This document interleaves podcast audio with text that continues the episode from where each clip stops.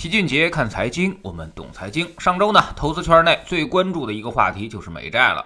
美债收益率是快速上升，一周时间从百分之一点三上升到了百分之一点六。昨天呢，突然才降回到了百分之一点四。但是大家普遍对此并不太乐观，认为未来美债继续上升可能仍然是大概率事件，甚至可能会升过百分之二。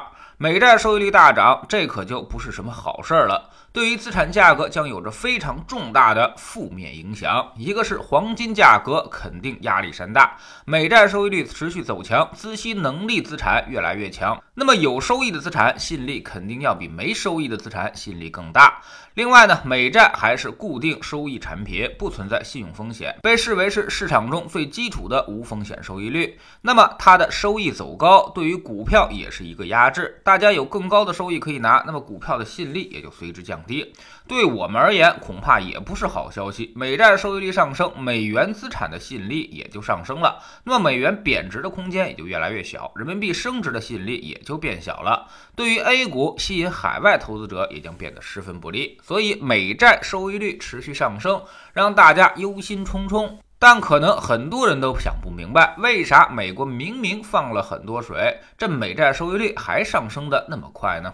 其实我们可以简单分析一下，美债收益率上升过快，这本身就是一个结果，一定是买美债的人少了，债不好发了，所以收益率才会上升。那么这本身就有两个因素可以遵循：一呢，就是确实是钱不够用；二就是有人在故意抛售。首先，我们看第一个原因，钱不够用。按理说，美国放了这么多的钱出来，应该是够用了。现在美国也还在努力的进行放水，登哥的一点九万亿美元的刺激计划已经在路上了。但这些都并没有改变美债收益率上升的事实，为什么呢？难道刺激的钱不够多吗？恐怕并非如此。美国可能已经触碰到了一个经济刺激的边界，也就是说，以前一有危机它就放水，不断的进行 QE，让它可以迅速的恢复。但是这就跟吃药一样，让经济也产生了一定的耐药性。现在这招已经不太管用了。美国的放水反而产生了一定的通胀预期，大家觉得未来通胀会起来，甚至会超过百分之二。那么现在百分之一点四的国债收益率显然是无法跑赢通胀的，于是就纷纷去投资其他的资产，比如买一些大宗商品什么的。所以，我们看到，尽管美国发了很多的钱出来，但这些钱呢，并不往国债市场里面跑，所以导致了美债收益率的上行。而美债收益率上行，又会反过来压制大宗商品市场和股市，造成非常纠结和拧巴的金融环境。现在，美国面临着越放水，长端利率越涨的局面。如果不放水呢，那么国债的买盘可能就会更加稀少，股市反而会更危险。所以这就是美国的癌症所在了。其实就跟我们的情况有点类似，我们也面临着救经济，钱就会流向房地产，房地产起来了呢，那么经济就会更冷。如果不救经济，实体经济下行速度比房地产会更快的矛盾。所以这种时刻只能进行定点的靶向治疗了，大开大合的政策基本上已经失效。其次呢，有人在刻意抛售。去年大选之后，美债收益率才出现了明显的异动，上升趋势开始确立。而根据报道显示，包括我们在内，还有日本、沙特、巴西、法国、俄罗斯、印度等十六个国家对美债进行抛售。光咱们最近一年多的时间，就抛售出去了一百五十九亿美元，价值呢上千亿人民币了。这是大家对于美元霸权的一种回应。你不是印钱放水吗？稀释我们手里的货币吗？那么我们就肯定要抛售减仓的，避免遭受到更大的损失。这个举动说明美元信用正在逐渐的降低，但大家也不用太担心美元信用会一夜破产，这是不可能的。还拿我们来说，抛售掉了一百五十九亿美元，看起来是很多，但是我们手中现在还有上万亿的美债。当然，有人抛售美债比我们狠得多，比如沙特一下就抛掉了四百五十六亿美债，价值三千亿人民币左右。还有俄罗斯，原来他持有的不太多，不到三百亿美元，但是如今却清仓式的减持，现在他持有只剩下了六十多亿美元了。